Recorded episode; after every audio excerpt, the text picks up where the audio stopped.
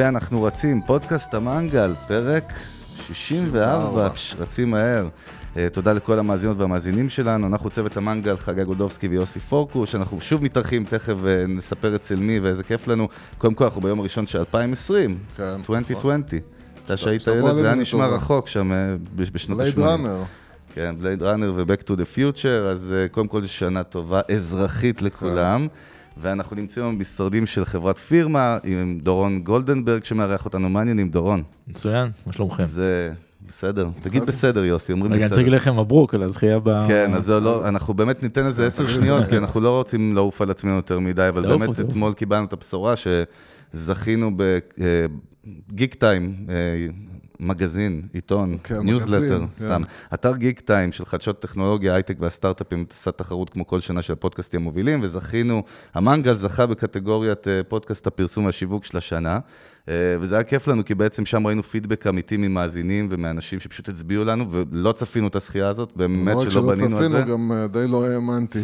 אה, כן, ואתה פסימי בדרך כלל, פה היית מאוד. פסימי יותר, אבל זה היה באמת כיף, ובאמת תודה לכל מי שהצביע לנו ופרגן לנו. אנחנו סך הכל פה בשביל באמת לתת ערך ו-value, ויאללה, בקיצר, בואו לא נחפור לאנשים יותר מדי, נצטרך כן. עם דורון לפרק, כי זה פרק שאני מאוד, אה, אישית חיכיתי לו באמת הרבה זמן. אה, כן. אני באמת רוצה להגיד שאני מאמין שהפרק הזה הוא יהיה פרק חובה בסופו של דבר. יופי, אז עכשיו פתחת עין הרע, לא, ועכשיו... לא, אה, לא, עין הרע. נראה לי שאנחנו די אה, כן, נעמוד כן. במטרות לגמרי. שלנו, שזה באמת אה, פרק שהפוטנציאל שלו של ערך למאזינים הוא יהיה מאוד מאוד גדול. חד משמעית. אז בוא, בוא ניתן באמת לדורון בריף קצר, מי אתה, מי, מי זה פירמן, מי שמכיר, מי שלא בברנז'ה, אני מניח שפחות מכיר אתכם, אבל הוא כן. מכיר הרבה מהעבודות שלכם, מה שנקרא. אוקיי, אני קודם כל נתחיל בזה שאני לא אובייקטיבי, כי כל מה שאני אגיד על פירמה הוא... הכל בסדר. כן. אז אה, פירמה היא חברה מדהימה, של אה, בעיקר אה, אנשים, בני אדם שמגיעים מהתמחויות שונות, מדיסציפלינות שונות, וביחד בונים פה מקום שבהגדרה הרשמית שלו הוא חברת business design. אנחנו בעצם עוזרים לעסקים ולארגונים לפתור אתגרים עסקיים דרך חשיבה אסטרטגית, דרך חשיבה עיצובית, ועוזרים להם בכל תהליכי ה... או נקרא להם אתגרים ש- שהשוק מכוון אותם, מהמקום של צמיחה וגדילה ויצירת רלוונטיות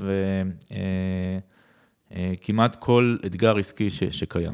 המילה branding גם היא, היא מאוד חזקה שמזכירים את השם שלכם. בארץ, כן. גם דיברנו על זה קצת לפני הפרק, אין הרבה חברות שהן כאילו ב core שלהם, הם, הם, כאילו branding, הם branding agencies. נכון.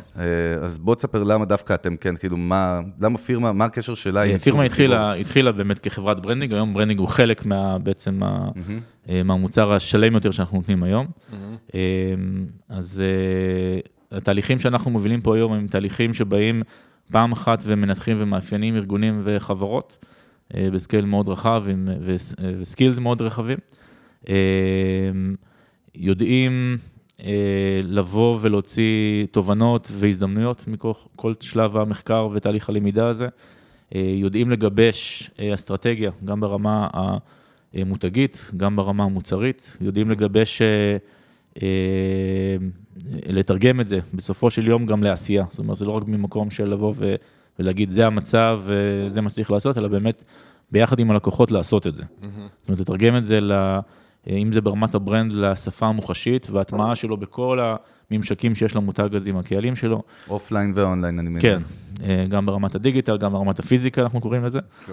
אה, גם ברמת ה product, אה, ה service, זאת אומרת, איך בסופו של דבר אה, מוקד רעיוני אה, בא לידי ביטוי, גם ברמת העשייה של הארגון, גם ברמת ההתנהגות של הארגון, גם ברמת התקשורת שהוא מייצר, גם ברמת החשיבה קדימה, הפיתוח העסקי שלו.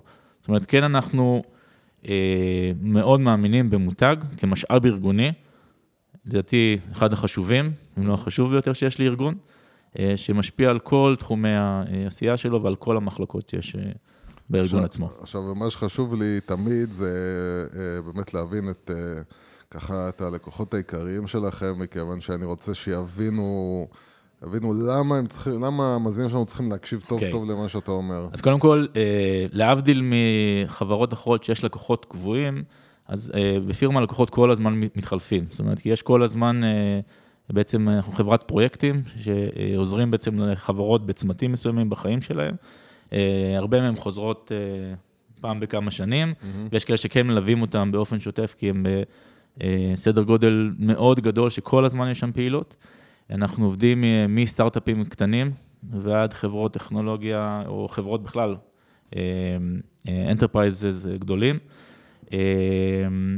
לקוחות שבאמת ליווינו, לדעתי, מעל 700 תהליכים, הובלנו מעל 700 תהליכים לאורך השנים, שאפשר לציין חלקם, בטח, אז זה באמת, תרביץ. כן.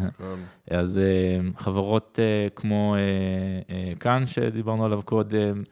תאגיד השידור הישראלי, שבעצם התחלנו איתם די מסקרץ', מאפס, עוד לפני שבכלל היה משהו. אה, ועד היום, ולקוחות כמו אה, AMPM וחברה מרכזית למשקאות קלים, אה, חברות אה, מתחומים של אה, אופנה, אם זה 24/7 או רנועה, או חברות בתחומים של אה, מזון ומשקאות, ובתחומים של אה, אקדמיה וחינוך, ממכללות, אוניברסיטאות, אה, אה, הרבה מאוד חברות טכנולוגיה אה, גלובליות שעובדות בכל העולם, הרבה מאוד חברות אה, שהן בראשית דרכם, זאת אומרת, הרבה מאוד יזמים שמגיעים לפה, שאנחנו עוזרים להם בעצם לגבש את הזהות שלהם מסקרץ', והרבה מאוד ארגונים גדולים, זה יכול להיות אה, רשויות סטטוטוריות כמו רשות אה, החדשנות, כמו רשות הטבע והגנים, כמו רשות התחרות, אה, כמו... אתה, אה, נראה לי, הרשימה היא בעצם כל החברות בארץ, כן. כל העסקים חוץ בארץ. מכמה קיוסקים. כן, כאילו, יש משהו של- אני. אני לא רוצה להעליב אף אחד, אבל באמת נגענו כמעט בכל התחומים, בכל הדיסציפלינות. יש כן. משהו מרתק בלהיות בצומת סואן ומרכזי כזה, שמייצר לנו ערך ענק ביכולת לזהות הרבה מאוד מגמות שקורות בעולם, מהמם. אה, בתחום אחד, בתחום מסוים, ולעשות אדפטציה לתחום אחר. ודרך זה בעצם לייצר משהו שהוא מחדש בתחום הזה, משהו שהוא לא more of the same. כן. אה, וזה יתרון אדיר במה שאנחנו עושים כאן, וברמה אישית זה מרתק, זאת אומרת, להיות בכזאת צומת. אז עכשיו אנחנו נדליק את המנגל, אה, אז- כהרגלנו בקודש, ואנחנו אז זהו, נתחיל אני קצת רוצה לצלול. להתחיל כזה עם חימום. עם אה, חימום. בדרך כלל אתה יותר אגרסיבי. יש איזשהו משהו אה, במושג מיתוג שהוא לא מובן לאנשים. נכון. אנשים בישראל מאוד מבלבלים בין חברת פרסום, וגם הם רואים הרבה כאילו, אה, אתה יודע, חברות קטנות שעושות מיתוג, שזה בעצם... מיתוג גרפי, בוא נגדיר את אני זה. אני אעשה לך לוגו. עיצוב. אה, איך, איך, איך אתה, מה, מה, למה אתה בעצם קורא מיתוג? אוקיי. מבחינתך האישית. אז כמו שאמרתי קודם, מבחינתנו מותג הוא קודם כל משאב ארגוני, לכל דבר. מה זה אומר?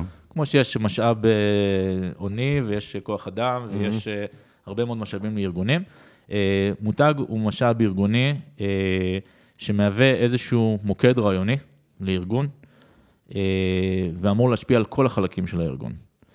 אה, הוא משפיע גם ברמת העשייה, זאת אומרת, ברגע שיש מוקד רעיוני טוב, הוא, ממנו אפשר לייצר.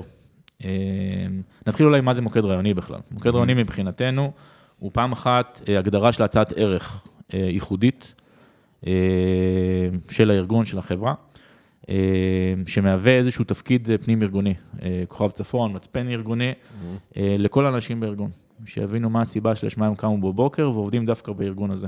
וזה חייב להיות שונה מארגון לארגון, אחרת לא יהיה בידול ולא זה יהיה גם שום לא ייחוד. קשור לגודל. זה לא קשור לגודל. זה לא זהו, כי זה ארגון של... כשדורון אומר ארגון, כן, אנחנו רק נבהיר נכון. שזה נשמע מאוד בומבסטי, ואיזה אני מס הכנסה. עם 200 אני אלף עובדים. כזה. לכל חברה, כל לכל עסק, כן. נכון? כל חברה וכל עסק. אה, בסוף הם צריכים להבין למה, מה, מה הסיבה שלשמה הם קמו בבוקר, מה ה-why שלהם, למה הם עושים את מה שהם עושים, מה הם עושים, איך הם עושים את מה שהם עושים. למה יש מיסקונספציה כזאת דווקא בישראל מיתוג? אני אומר לך, אנחנו מרגישים בתור אנשים שכאילו מביאים, מנסים להביא את בשורת המיתוג, כמו שהיא באמת, נגיד, במקומות כמו הברית, וזה בחברות הרציניות, באמת, אתה יודע, בתפיסה. למה זה כל כך קשה בארץ? כי אתה, אתה חי פה גם כמונו, אתה בטוח נתקל בזה. אני חושב שזה עניין של חינוך. אוקיי. אה, כמו שאמרתי קודם, אין הרבה חברות מיתוג אה, בישראל, אה, וזה חינוך שלוקח הרבה מאוד זמן ושנים. אני חושב שגם מה שאנחנו רואים בעולם, חברות מיתוג שעובדות עם חברות בסקיילים מאוד מאוד רחבים, יש להם גם את המשאבים להשקיע בתהליכים כאלה בצורה הרבה יותר אה, מעמיקה ו- אה, ורצינית. אה, אבל זה עניין של חינוך, זאת אומרת, לאט לאט הדברים האלה משתנים, אנחנו התחלנו לפני 15 שנה, אנשים אז לא ידעו אפילו למה בכלל צריך אסטרטגיה ולמה לחשוב אסטרטגית, תעשה לי לוגו וזהו. היום כבר אני חייב באמת להגיד שאין כבר את השיח הזה, אנשים שמגיעים לכאן מבינים שצריך פה אה, תהליך עמוק שלומד את הארגון אה, אה, לעומק ולרוחב ו- ולייצר את זה.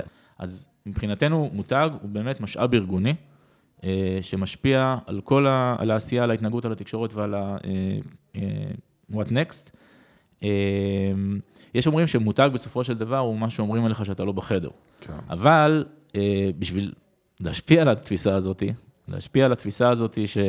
ולייצר את השכנוע הנכון, את המוטיבציה הנכונה, את העדפה הנכונה, אה, הארגון חייב לעשות הרבה מאוד אה, דברים מבפנים. וזה כמו קליפות בצל, מתחיל מהליבה, מבפנים, וכמעגלים מתפשט החוצה.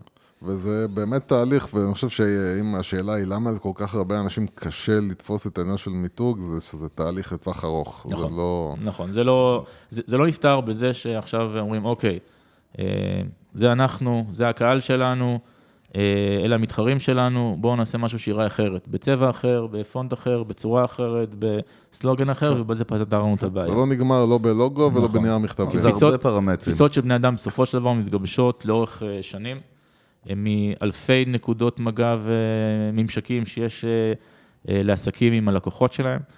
אה, יכול להיות מיתוג נפלא, עם אה, באמת הלוגו הכי יפה בעולם וכולי.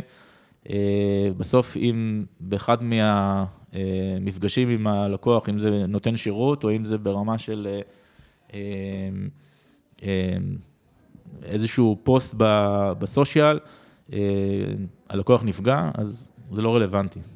מה הלוגו? שורף את הכל. ברגע. כן, נכון. זאת אומרת שזה באמת להגיע לעומקים האלה, זה לא... נכון. עכשיו, אחד מהדברים שאמרתי שאני... אין מה לעשות, אני בן אדם מאוד אה, מריר, ואני לא אוהב הרבה דברים שעושים בארץ, אה, אבל דבר אחד שמאוד אהבתי זה כאן, מאוד את המיתוג אהבתי. מחדש, כאילו מי התאגיד? כל, מי- ה- כל, מה- כל, הד... כל הפרויקט הזה שנקרא כאן הוא ממש ממש אה, אה, מזכיר לי מאוד את וייס בארצות הברית. אה, אה, ומכאן הייתי רוצה לבוא ולהיכנס באמת לכיף שלנו, וזה, אה, תנסה עכשיו אה, להריץ אה, איזשהו מהלך של אה, איך בעצם עכשיו בעלים של חברה, עסק, לא משנה מה, הוא מגיע אליך, במקרה הוא פה יושב ומאזין לנו, מה בעצם אתה יכול להיכנס איתי לתהליך של על מה אתם מדברים, על מה אתם חושבים, על מה, כשהכוונה היא לתת לאותו מאזין שלנו להבין על איזה דברים הוא צריך לחשוב, שהוא בא כן. עכשיו למתג את ה... אוקיי. אז בגדול, אה, נדבר על אה, שלושה שלבים מרכזיים בתהליך מהסוג הזה. והראשון מבחינתנו זה בכלל להבין את הארגון עצמו, להבין את ה mind שלו, להבין מה החזון שלו, להבין מה המטרות העסקיות שלו. רוב התהליכים שאנחנו נכנסים אליהם, הארגון לא באמת יודע להגדיר את זה בצורה מאוד חדה וברורה, וחלק מזה זה גם לעזור לו אה, להביא את הצד האובייקטיבי שלנו לתוך התהליך הזה, להביא את הפרספקטיבה שלנו לתוך התהליך הזה, ולעזור להם להתחדד ולהתפקס בתוך הדבר הזה, להבין מה, מה הארגון עושה, להבין אה, איך הוא עושה את זה, להבין מה, למה הוא עושה את מה שהוא עושה, להבין את השאיפות, להבין את הכוונות, את החזון ואת המטרות העסקיות, את האסטרטגיה העסקית וכולי, זאת אומרת להבין בכלל את הארגון. זאת אומרת שאם בא אליך מישהו ואומר לך, מה, אני רוצה לעשות כסף. ככה הוא רואה את המטרה שלו בעסק. מה, מה, איך אתה בא ומסביר לו לא, לעשות כסף? קודם כל, אחרי לא תשובה. כזאת, תמיד יש עוד מניעים. אף אחד לא ברור, בא רק בשביל כן. לעשות כסף, ואם הוא בא רק בשביל לעשות כסף, אז הוא לא יישאר שם הרבה זמן. לא נראה לי שהוא יגיע למקום כמו פירמה. אה, לא ישקיע גם- בזה לטווח כן. הרחוק. אה, אגב, גם לעשות כסף זה לגיטימי, וזה בסדר גמור, לא, אבל וזה מאפשר לך לעשות הרבה דברים אחרים. איך אתם חופרים בשביל להגיע לדבר יש אה, מה שנקרא את שאלון ואז. זאת אומרת, הוא אומר, אני... אוקיי, What next, כן. אוקיי, עשית כסף, ואז, ואז, ואז, ואז, ואז, עד שאתה מגיע לשורש של הבעיה. אה, אני חושב שמה שעוזר לנו מאוד להבין ארגונים, זה קודם כל לנתח את התפיסה העצמית שלהם, כי בסוף תפיסה עצמית שכל, שכל אדם או כל ארגון או כל עסק משפיעה בסופו של דבר על הדרך שבה גם אחרים תופסים אותו. אה, חשוב מאוד להבין את זה. אה, פעם שנייה, להבין בכלל את היכולות שיש לארגון. יכולות זה גם ברמה הפרקטית, כמובן, מה, מה אני יודע לייצר, מה אני יכול לייצר אה, וכדומה, איך אני יכול לייצר את זה, אבל גם ברמה האמוציונלית. חיבור הרגשי. או כן. לא בחיבור הרגשי, כן, ב- או- כן. אני יכול להגיד שבצעירותנו, לפני 15 שנה, היינו באים לארגונים, אומרים, נהפוך אתכם להיות עכשיו אה, אה, נייקי ו... כן. ואפל. אבל וואלה, לא מתאים לארגון. זו חליפה שלא יושבת טוב על הבעלים, אז הוא נכון. השאיר אותה בארון והוא לא השתמש בה בכלל. זאת אומרת, אתה מדבר זה לא, לא, באופן טבעי זה לא מתלבש עליו. נכון. זה לא מתאים. כן. תביא ל... שהוא מנכ"ל חליפה עם פייטים, נפצצים בצבע ורוד, ולא מתאים לו. הוא ישאיר אותה בארון והוא לא, הוא לא יעשה איתם כלום. זאת אומרת, אתה חייב להבין את האמת של הארגון עצמו. אה, אחרי שאתה מבין את התפיסה, את התפיסה העצמית, ואתה מבין את המסוגלות והיכולות שיש לארגון, מאוד חשוב לנתח את השאיפות שלו. זאת אומרת, לאן הם באמת רוצים להגיע. ושוב, זה מאוד קשור להנהגה של ארגונים. זה כבר ברמת ה vision, כאילו קדימה? כן, מה? ברמת ה vision, ברמת ה... כי, כי שוב, אתה יכול לדמיין שכולם רוצים להצליח ולהיות ענקיים וגדולים וגלובליים ולכבוש את העולם, אבל לא, מסתבר שלא. כן. אז נורא חשוב להיות מדויקים ברמה הזאת, כי אם, כי אם אין את המוטיבציה הפנימית הזאת של הארגון, או אם אין התאמה למוטיבציה, זה גם כן לא יצליח הדבר הזה. אז זו תחנה ראשונה בדרך, בסדר? להבין את החזון ואת המטרות העסקיות שיש לארגונים, להבין את ה mind של הארגון אה, ואת הדרך שבה הם אה, פועלים. התחנה השנייה אה, מתייחסת למיצוב הנשאף. זאת אומרת, איך בסוף תהליך כזה, אנחנו רוצים ש- אה, שהארגון יתפסו ייתפס. אותנו, כן, בחוץ. שוב, גם כתפיסה עצמית, לא רק בחוץ, גם כתפיסה עצמית פנים-ארגונית, שבעיניי זה דבר ראשון שצריך כן. לקרות, ואחר כך, כתוצאה מזה אגב, איך זה ייתפס בחוץ. שהיום גם נולד מזה איזשהו סאב-ז'אנר שנקרא נקרא מיתוג מעסיק, שכבר מדברים עליו. נכון. אני, למרות שאני לא אוהב את המושג הזה. אני שונא. את המושג אה, איזה מיתוג כיף, מעסיק. אז אני לא לבד, הייתי עדין, עכשיו אחר כך אני שונא את. המושג, כי, כי אני, אני לא בא למתג פה מעסיק. אני בא לעצב חוויית עובד. בסדר? וזה, זה חלק מהמיתוג הכללי, מיתוג הוא וזה מיתוג. עולם אחר, וזה חלק מהמיתוג. הכללי. זאת אומרת, אין, אין מותג אחד שפונה החוצה ואחד פנימה. אנחנו עובדים עכשיו עם אחד הארגונים הגדולים אה, בישראל, אבל הוא מותג גלובלי, אחד מהשלושה המובילים בעולם, מהמם. אה, על, על המיתוג מעסיק שלו כביכול. אבל בסוף ההבנה שזה אה, חוויית העובד. את זה אנחנו באים לעצב. וכשאנחנו מדברים על חוויית אה, עובד, היא, הגרעין הוא אותו גרעין, זאת אומרת, המותג הוא אותו מותג. אין מה לפתח, אנחנו רואים את זה בהרבה ארגונים שיש ערכים פנימיים ויש ערכים חיצוניים ואין ביניהם שום קשר. בסופו של דבר זו ישות אחת, שלא יכולה עכשיו שיהיה לה זהו. להיות דו-פרצופית, על זה- אני מתייחס ככה והחוצה אני מתייחס אחרת. מיתוג הרי הוא שלם הגדול מסך חלקיו, כמו שאנחנו יודעים באמת, וזה, לא- לי אני תמיד לא נשמע, פשוט בשנה האחרונה זה צץ בכל מקום פתאום. נכון. אה, כאילו מיתוג מעסיק, ואני לא מבין איך ממתגים משהו באופן נפרד מהמיתוג נכון. הכללי, לא מסתדר. אני מאוד מאמין בכלל ב... תולים אותם תמיד, אתם B2B, B2C, B2G, אני אומר, אנחנו H2H. אנחנו Human to Human. בסופו של דבר, בני אדם, כבני אדם, גם במקום העבודה שלהם וגם אחר כך בשעות הפנאי שלהם, הם בני אדם. זאת אומרת, הם מקבלים החלטות אה, שרובם כמובן לא רציונליות, החלטות שהן אמוציונליות, והדרך של ארגונים היום לייצר מוטיבציה, לא רק חיצונית מול הקהלים השונים, אלא גם פנימית מול הקהל הפנימי, היא קריטית. זאת אומרת, היום, היום לא משנה איזה חברה אתה ואיזה עסק אתה, אה, אין מה לעשות, עדיין המשאב האנושי הוא, זה גם מילה קשה, כן. הבני אדם שעובדים איתך בארגון, אנשים שעובדים איתך בארגון, הם הכוח שיעזור לך. להשיג את מה שאתה רוצה. עכשיו, עכשיו שאני- רגע, כן. אנחנו היינו בתחנה שנייה, נכון. אז תחנה שנייה. באמת. זה להבין כן. את ה positioning שאנחנו רוצים לייצר אה, ב mind של הקהלים שלנו. עכשיו, אני לאורך כל העסק כשאני אומר קהלים, אני מתכוון פנימה והחוצה, אין הבדל. אה, שזה יכול להיות גם ברמת המשקיעים וגם ברמת הלקוחות שמשלמים וגם ברמת העובדים וגם ברמת ה- כל בעלי העניין אה, בחברה ובעסק הזה. אה, אז חשוב לנו להבין, וכבר בתחילת הדרך, איך אנחנו רוצים להיתפס ב mind שלהם. עכשיו, התפיסה הזאת, המיצוב הזה חייב לבוא מתוך הבנה של שני פרמטרים מרכזיים. אחד, זה להבין את האקו-סיסטם שבו אנחנו פועלים ברמת השוק, להבין את המתחרים שלנו, להבין מה הם עושים, מה, ה- ה- נקרא להם הרעיון המבדל שלהם, ולהבין את הקהלים עצמם, להבין את הצרכים שלהם, להבין את המוטיבציות שלהם, להבין את התפיסות שלהם, להבין את ה... אה, איך הם תופסים אותנו אה, בתוך הדבר הזה. זאת אומרת, יש פה הבחנה בין, אה, אה, אגב, איך הם תופסים אותנו, לבין איזה חוויה הם מקבלים. זאת אומרת, מה, מה החוויה שאנחנו כארגון אה, מעבירים אותם לאורך כל השרשרת, אה, ואיך הדבר, אם יש הלימה אה, בין שני הדברים. אה, וכמובן, מה הערך שאנחנו יודעים לייצר להם.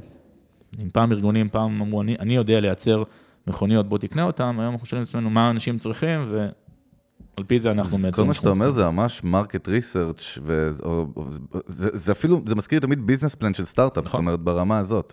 אה, אה, יש, אתה רוצה להמשיך את אני אגיד יותר ה process? מזה, אני אגיד יותר מזה. אחרי זה השאלה היא כבר אני מאוד חשובה בהקשר מדבר על. business design, זה בדיוק השילוב הזה בין החשיבה העסקית לחשיבה העיצובית, או איך אנחנו מעצבים את העסק הזה ביחד. אי אפשר להפריד בין הדברים. זהו, פ- קשה פעם לא הייתה בין הדברים. תקשורת בין היחידות האלה בכלל. אני אגיד יותר מזה, זה- יותר מזה. בדרך כלל העבודה על מיתוג הוא דרך מחלקת השיווק, מהמם. שזה גם אה, תפיסה מוטעית. נכון. כי, כי המותג, כמו שאמרתי, הוא משאב ארגוני שמשפיע והוא כלי עבודה, או כלי קבלת החלטות, לכל האנשים בארגון ולכל המחלקות בארגון. לפעמים אנחנו באים לארגון, רואים בו שיש בו שבע מחלקות שונות, העבודה המשותפת שלהם היא קריטית להצלחה של הדבר הזה. כי הלקוח לא חווה רק את ה marketing, אה, הוא חווה אה, גם את ה service, הוא חווה גם את השרשרת. ה product, הוא חווה את כל השרשרת. אז זהו, ברור. כי זה משהו שאנחנו בעצם מדברים עליו, אבל מה, ש, מה שבאמת, וזה אחת הטעויות של אנשים, אה, של, של אנשים בחוץ, שהם לא מבינים שהמילה מיתוג היא לא הנראות החיצונית שלי, היא הכל, היא ה customer service שלי, איך אני מתנהג, איך, היא הכל שלך. בעצם. אז זהו, זה רק מוביל אותי. אגב, כן. בעולם שאנחנו חיים בו, יש חשיבות מטורפת לנראות החיצונית שלי. חד אבל משמעית. הנראות החיצונית, צריך להבין, היא תרגום של האסטרטגיה של המותג, היא תרגום של העשייה שלנו. זאת אומרת, היא לא באה אה, רק לייצר יופי או בידול בין המתחרים, היא באה לייצר בסופו של דבר אה, תרגום מוחשי למוקד הרעיוני המבדל שלנו. זאת אומרת, מכיוון שאני נורא נורא רוצה שאנשים יבינו, אם אני מבין נכון, יכול להיות שיהיה אה, עסק, ואני חוזר לפלאפל שאנחנו תמיד מדברים עליו, שהוא לא רוצה לשדר עכשיו את הסליק, את הסליק הזה, את, ה, את, המ- המיתוג את שלו זה הלוגו דווקא המ- השכונה אלא, וה- אלא הפוך, ללכת ולהגיד, לא, וה- אני רוצה לעשות את זה שכונה, כי ככה אני רוצה שיתפסו אותי. נפלא. אז אני אומר, זה... אם, אם אתה חושב שזה מה שאתה, כן. וזה מה שמדבר לקהלים שלך, נפלא. זהו, הרבה פעמים זה, זה החוויה שהקהל שלך רוצה. היה לנו רשת. לא, לא קטנה פה בישראל, בתחום כן. המובייל, סמארטפונים וכולי, שבכל התהליך שעשינו לאבחן ולהבין מי הם, הבחנו בתכונה אחת מאוד משמעותית, שזו אובססיביות. אוקיי. כאילו אנשים לא רואים רמה? בעיניים, אוקיי. ברמה שרצים אחרי אנשים בקניונים והם מוכרים להם, צדים אותם, ומוכרים על להם אה, אגרסיביות. מכשירי טלפון, כן. בצורה אגרסיבית. אה, אנחנו רואים בזה גם משהו חיובי, זאת אומרת, האובססיביות הזאת, גם זיהינו אותה גם אצל הארגון עצמו, אצל העובדים שלו, אבל גם אצל הלקוחות שלו. בן אדם שעכשיו נשבר לו המובייל, או יש לו איזושהי בעיה בזה, הבן אדם לא רואה בעיניים, הוא גם אוקיי. אובססיבי, הוא נכנס לפאניקה וחרדה קיומית. אה, ומהות המותג מדברת על מובייל אובסשן, מדברת על האובססיביות ל... זאת אומרת, לקחתם את זה דווקא לדבר לכיוון, הזה. ניצלתם ממקום, את זה. כן, ו- ממקום של, לדבר על הרגשות של, ה, של ההתאהבות במכשיר החדש, של ההתרגשות שאתה עושה עכשיו שדרוג של המערכת הפעלה, לדבר על המקום של החרדה מזה שאין לך עכשיו את המכשיר והפאניקה שמתי תקבל אותו מהר מהר. זאת אומרת, יש פה עולם שלם של רגשות, סביב העולם של, של אובססיביות לדבר הזה, שגם מתאים לארגון ולעשייה שלו, ברמת המכירות וברמת ה... ה- אה, שהוא פועל בה, וגם, וגם זה פוגש את הצורך של הלקוח. אז זה נפלא, אז זהו. שיש את המאץ' הזה, בין האמת של הארגון לבין האמת של הלקוחות. התחנה השלישית זה לבנות את הכלי, בסדר? את הכלי אה, שנקרא מותג. אה, גם מה שנקרא. כן, גם ברמת האסטרטגיה המותגית, לבנות את כל מרכיבי הזהות המותגית, אה, גם ברמת הביטוי המוחשי שלו. בסדר? זה בעצם הרכיב אה, השלישי. שהרכיב השלישי מבחינתנו, אה, אין פה מוצר מדף אגב, זאת אומרת באמת אין לנו, made, אין, לנו- אין לנו. פה מחסן עם מלא מלא מלא כן, מוצרים לא שאנחנו עובד. מוציאים החוצה, לא עובד, אלא באמת אה, גם ברמת התהליך, זאת אומרת אנחנו customize את התהליך מלא ללקוח עצמו וגם ברמת הפתרון. הפתרון בסופו של דבר, מעבר לכל ההגדרות של התועלות ושל הערכים ושל האישיות ושל המיצוב ושל אה, אה, הרבה הגדרות אחרות, מה שבאמת באמת חשוב ומה שממש זוכרים, זה המוקד הרעיוני. המוקד הרעיוני של המותג, מה שהזכרתי קודם, בעברית, מה זה אומר? בוא תסבר לנו את מוקד, האוזן קצת. מוקד רעיוני, זה, אמרתי, כלפי הארגון זה מגדיר את התפקיד הייחודי בעולם, למה אני קם בבוקר ועושה את מה שאני עושה, וכלפי חוץ הוא הבטחה, הצעת ערך ייחודית, שאני יודע. לייצר, כן. נכון? זה מוקד רעיוני, ברגע שיש מוקד רעיוני טוב, דרכו קל נורא לעשות הכל, לכתוב את סיפור המותג ולייצר marketing אה, נפלא ולייצר מוצרים נפלאים ולייצר שירותים נפלאים ולייצר שירות מצוין, זאת אומרת, יש פה הרבה מאוד רכיבים, או תרבות ארגונית נפלאה, זאת אומרת, יש פה הרבה מאוד רכיבים אה, שניזונים מתוך הרעיון הזה, אנחנו קוראים לזה רעיון אחד, מהמם. אחד גדול, שממנו אה, נוצרים אה, אלפי רעיונות או מיליוני רעיונות אה, קטנים אה, לאורך שנים קדימה. יש הרבה חברות בעולם שאומרות שהמוקד הרעיוני יכול לחיות גם מאות שנים. השפה העיצובית תמיד תשתנה בהתאם לאופנה, כל שאר המרכיבים יכולים. להשתנות, המוצרים השתנו, השירותים השתנו, המוקד הרעיוני יכול להחזיק מאות שנים כן, אה, קדימה. דיברנו, יש קוקה קולה, יש ממש מותגים של 100, 150, 200 שנה, והם שומרים על אותו סטטוס קוו, אז אותו, נכון. על אותו קו. נכון, אגב, זה בסדר גם לשנות מוקד רעיוני. זאת אומרת, אם ארגון עכשיו שינה את העשייה שלו 180 מעלות והוא עכשיו בכלל משהו אחר, זה בסדר גם אה, מדי עכשיו- פעם עכשיו, ש- לחדד ולהגדיר את המוקד הרעיוני. אומר, כשאתה אומר אה, לשנות, אה, אז חשוב לי גם זה דרך זה להבין בצורה פרקטית מה זה מוקד רעיוני. אז תן לי דוגמה בשינוי כדי שיבינו מה זה מוקד רעיוני. זאת אומרת שאתה משנה ממוקד אחד למוקד אחר, אז מה זה? כי אנחנו מדברים על המון מילים יפות, אבל אנחנו מאוד מאוד רוצים שאנשים יבינו ממש מה שנקרא בצורה מלוכלכת. כן, בוא. ניתן איזושהי דוגמה, אולי מהעולם, לא מהארץ. מה- נגיד נייקי, המוקד הרעיוני שלהם מדבר בסופו של דבר על אה, מסוגלות. הם אומרים, if you have a body, you're an athlete. Everybody can. just do it. אה, זאת אומרת, זה המוקד הרעיוני שלהם, והם עובדים בו אה, עשרות שנים כבר, אה, באותו מוקד. הקמפיינים משתנים, הסלוגנים משתנים, הפרזנטורים. משתנים, המוצרים מתפתחים, העיצוב משתנה, אבל המוקד הרעיוני הוא אותו מוקד. זה אותו מוקד שבסופו של דבר, גם להם כארגון מגדיר מישן מאוד ברור. זאת אומרת, אנחנו צריכים לייצר את כל המוצרים שיאפשרו לך להיות אותו אתלט שמנצח, ו... אה, וההבטחה לקהלים עצמה מייצרת עדיין הזדהות, מייצרת עדיין אה, מקור להעדפה אה, בתוך הדבר הזה. כן. זה מה שמוביל אותי באמת לשאלה, מה- אחד הדברים שאנחנו באמת נותנים להם דגש בפודקאסט, ולא פעם אחת, זה העניין שגם SMB, זה עסקים קטנים, סטארט-אפים בתחילת דרכם, לא משנה מי, חייבים להפך לאיזשהו מותג, באיזשהו level, להיות מותג, בייחוד עם השינויים הטכנולוגיים והדיגיטליים ההזויים שהעולם שלנו עובר. אה, ועוד לא דיברנו על אודיו שהזכרנו בקצרה, שבקרוב ייכנס מאוד מאוד חזק ברמה העולמית והוא גם ישפיע. אני רוצה שדווקא לשמוע את ה-2 cent שלך למה בישראל SMB, מה שנקרא small and medium businesses, דווקא בעלי עסקים שהם לא, לא כאן, לא ויזה קל אה, וגם לא ארומה, למה, למה כך חשוב שהם יהפכו להיות מותג? כי אם אין פוקוס, מתפזרים. ואחד הדברים שיש לך אה, פוקוס מאוד ברור ברמה הרעיונית, הרבה יותר קל לך להיות ממוקד. ושהרעיון הזה גם יודע להוליד אה, מוצרים ושירותים והתנהגות שמשפיעה על גישת השירות שלך, ומשפיעה על הדרך שבה אתה מקבל החלטות, ומשפיעה על הדרך שבה אתה מתקשר את הסיפור, מספר את הסיפור שלך כלפי חוץ. אה, הפוקוס הזה עוזר לך מאוד מאוד להיות חד, להיות ממוקד, להיות אה, ברור.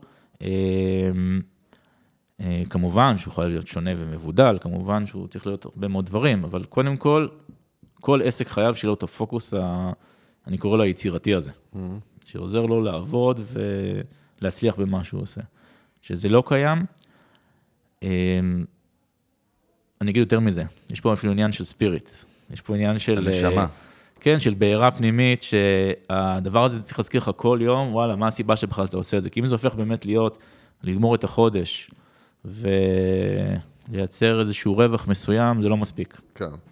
כי יש חודשים רעים ויש אה, שנים... אה, ובישראל יש. חודשים נוראים. ואנשים, אני חושב באמת, אנשים לא מבינים את זה, אנשים מתייחסים מאוד בזלזול לסיפור הרוחני הזה שאנחנו מדברים עליו, ומתייחסים כאילו רק לחשבון מהבנק. עזוב אותי, מה שנכנס לבנק זה מה שמשנה בסוף.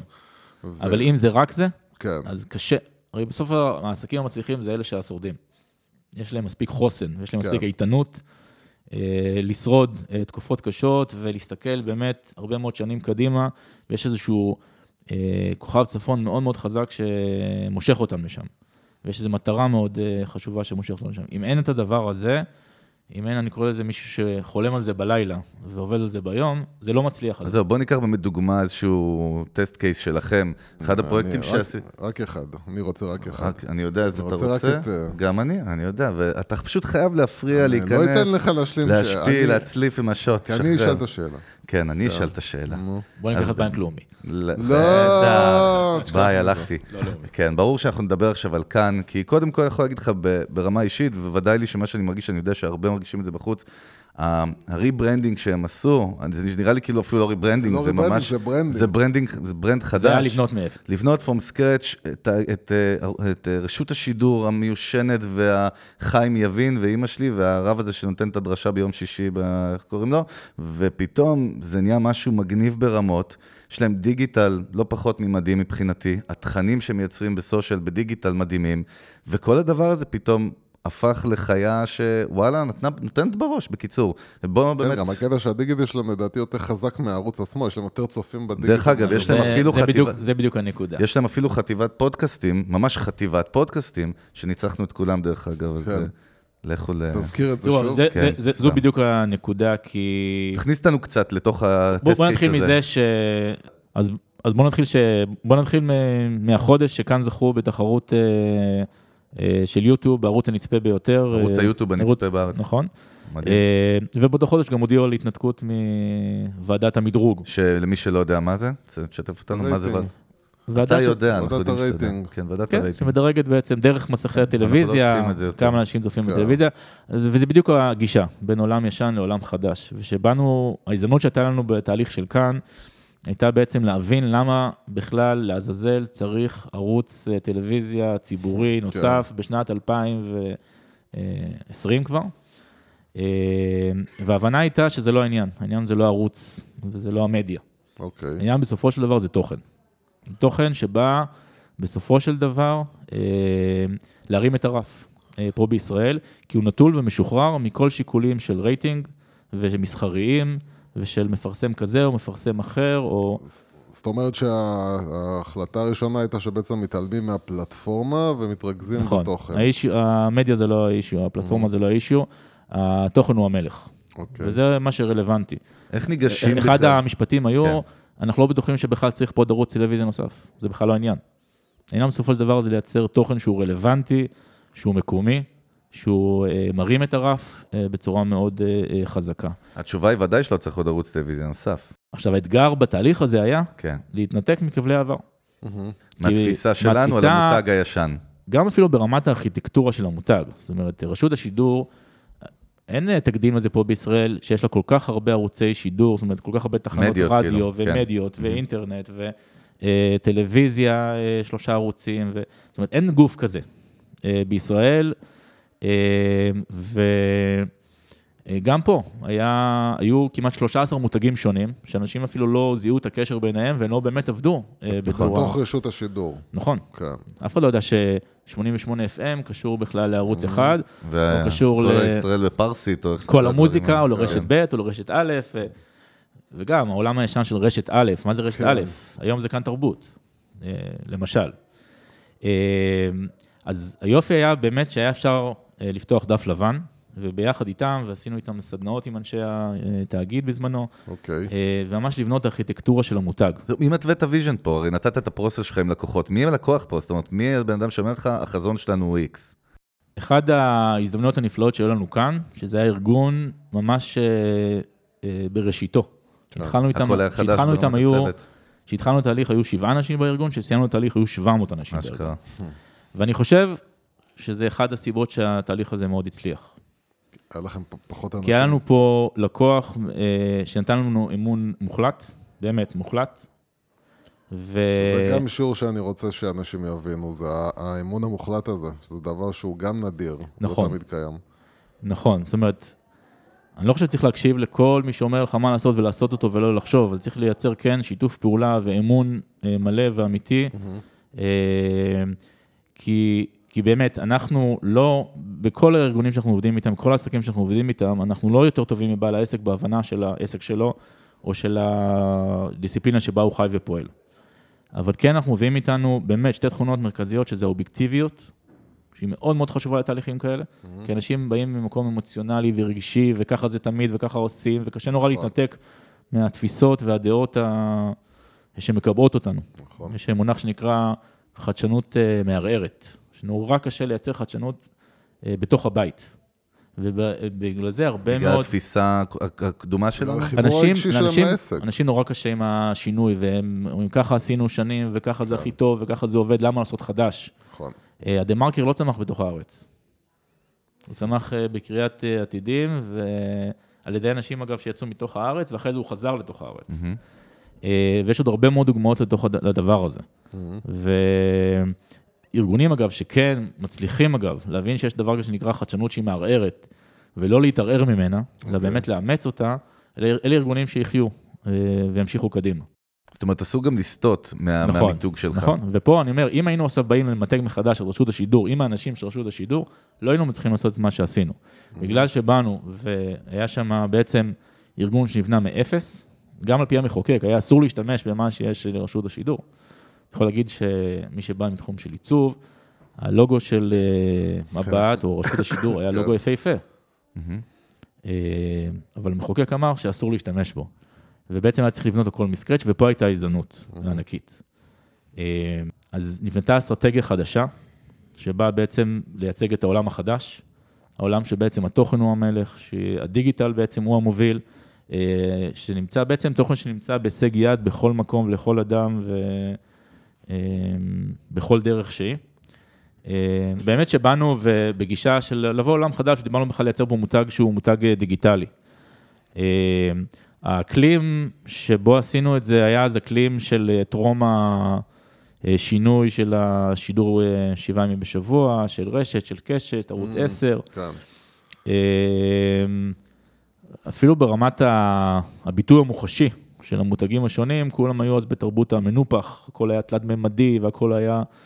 וגם כשנתנו תרגום לאסטרטגיה שלנו, ולבנות בעצם אה, מוצר אה, תוכן אה, דיגיטלי, ובאנו פתאום עם הלוגו השטוח הזה, עם הנון שקופצת, עם כן. ה... אה, אז אנשים לא הבינו מאיפה זה בא, ואיך זה קשור בכלל לערוץ טלוויזיה, ולמה כן. זה לא עם תלת מימד, ולמה זה לא מנופח, ולמה... ו... וזה היה, שוב, דוגמה לביטוי של האסטרטגיה, איך הדבר הזה בעצם מייצר גישה חדשה אה, של עולם חדש אה, בתוך הדבר הזה. זהו, מאוד מעניין אותי, ו- ואני רוצה שתנסה להגדיר לי, אה, להגדיר לנו, על מה אתם חושבים, מה עובר לכם בראש שאתם עושים את ה execution ללוגו הזה, או, ל, או לנראות המסוימת הזאת, איך, מה, על מה אתם חושבים בעצם? אפילו אם ניקח את כאן אה, בתור דוגמה. אז, אז באמת, המטרה הייתה לתת ביטוי לאסטרטגיה, אה, לייצר מותג תוכן דיגיטלי אה, של העולם החדש. אה, הייתה חשיבה על קהלים צעירים גם בהסתכלות מראש, בבנייה? כן. גם, תראו, זה מותג ציבורי והוא כן פונה לכל סוגי ברור. האוכלוסיות פה בישראל, והמטרה הייתה לבנות מותג שהוא מותג פלטפורמה. מה הכוונה? מותג שיודע להתאים את עצמו לכל סוגי התכנים שיש להם להציע. לא משנה מי זה הקהל. זה יותר ו- מאתגר, לא?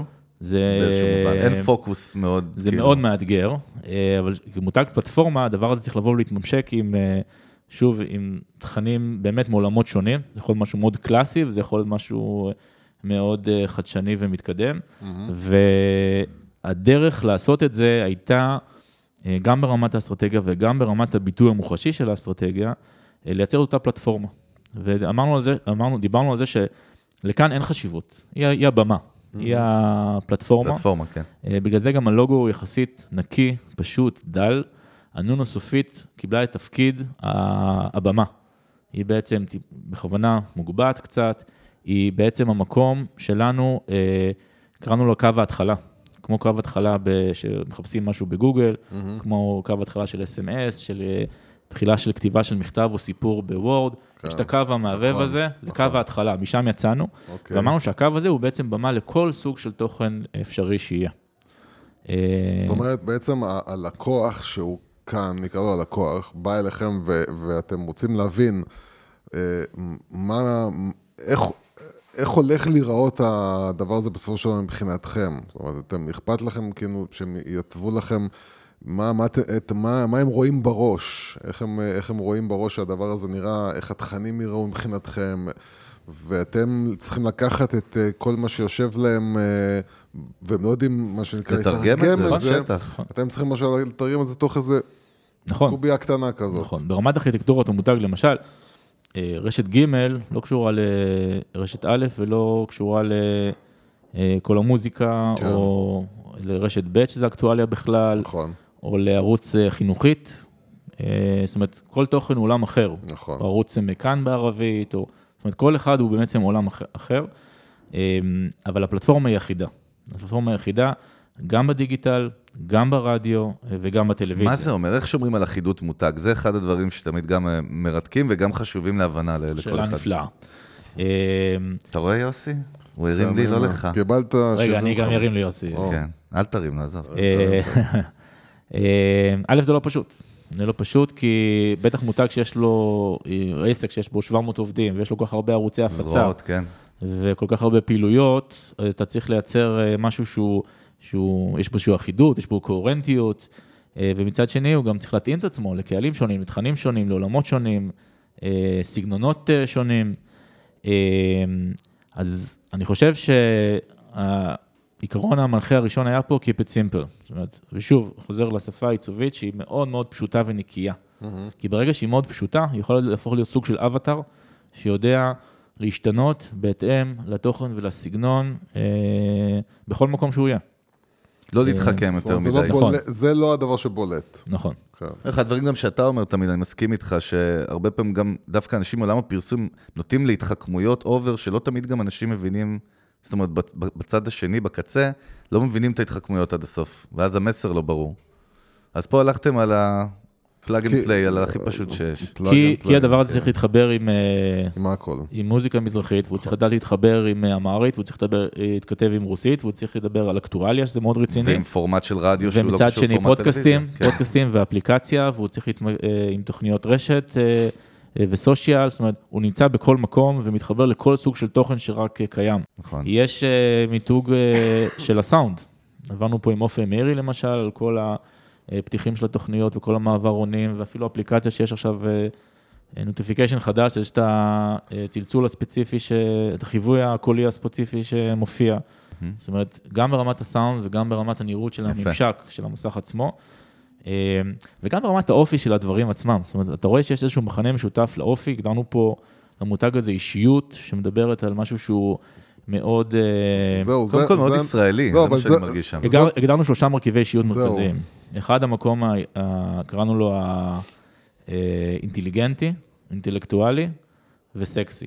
סקסי היה אסור לכתוב בספר מותג, כי בכל זאת זה רשות אה, ציבורית, אז רשמנו מושך. המקום האינטליגנטי, המקום האינטלקטואלי, המקום האלגנטי והמקום הסקסי הזה, שהוא חלק מהמגדירים של המותג, וכמובן שזה עולם הערכים, שמדבר בעצם על המגוון, שמייצג בעצם פה הרבה מאוד עולמות אה, תוכן. אה, כן, אה, זה, בגלל זה מישראל. התחבר לי מאוד לווייס, גם ברמה החיצונית. הזכיר לך, כן. הזכיר לי, כי זה גם ברמה החיצונית, אבל גם ברמה הזאת שמנסים להיות מאוד ליברליים.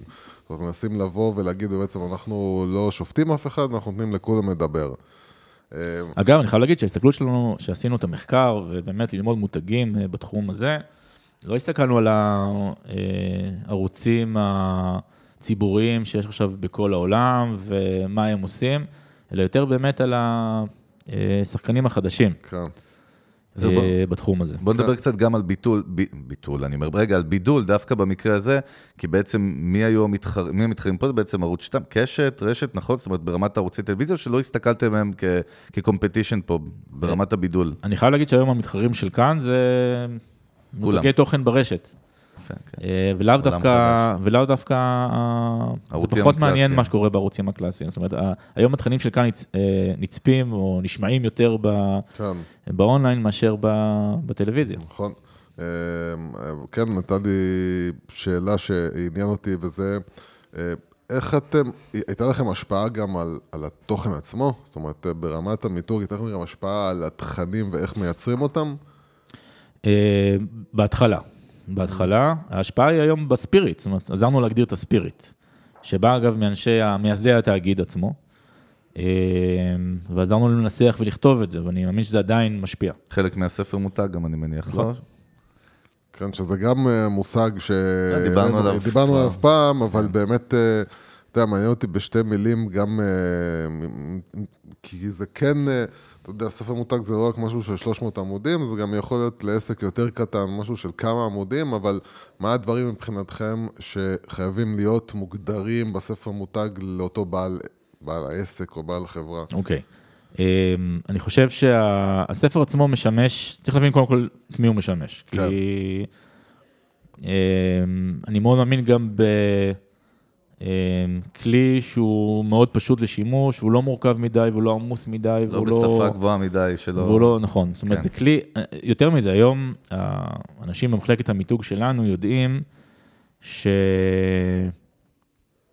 אמ, למתג, אמ,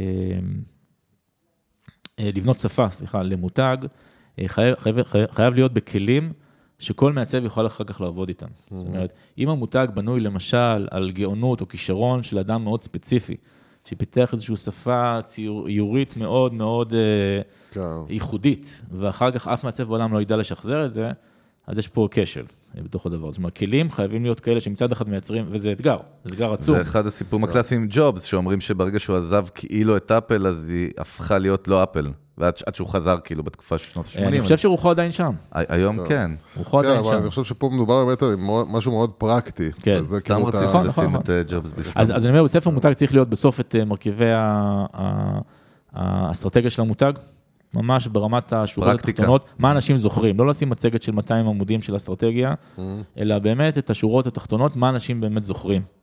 ברמת ההגדרה של, ה... זה יכול להיות הגדרת התועלות, המיצוב, הערכים, האישיות של המותג, of voice והמוקד הרעיוני.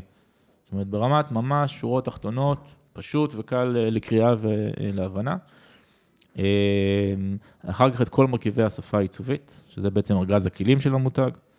אה, לכל אחד גם לתת תמיד, כדאי שיהיה דוגמאות, זאת אומרת, לא מספיק שיהיה איך, מה השפה הטיפוגרפית, איך תכלס. אה, לעבוד איתה, נכון?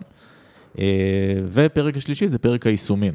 זאת אומרת, זה בעצם כל המאסטרים, כל הגרידים, שישמשו אחר כך את כל מי שעובד על המותג הזה, אם זה ב, אה, בכל מה שקשור בחומרים השיווקיים, החומרים העסקיים, אה, סביבת עבודה, סביבת אה, מכירה. דגש מאוד מיוחד שאנחנו שמים עליו זה נושא ה product עצמו. זאת אומרת, הרבה מותגים שאנחנו עובדים איתם, שיש להם ממשקים דיגיטליים, והיום זה כמעט כל מותג. ברור. אז זה ברמת ה-design system, ה-style guide, איך לעבוד עם הדבר הזה, בעצם לייצר ממש... ה-UI UX ממש גם, כן. נכון.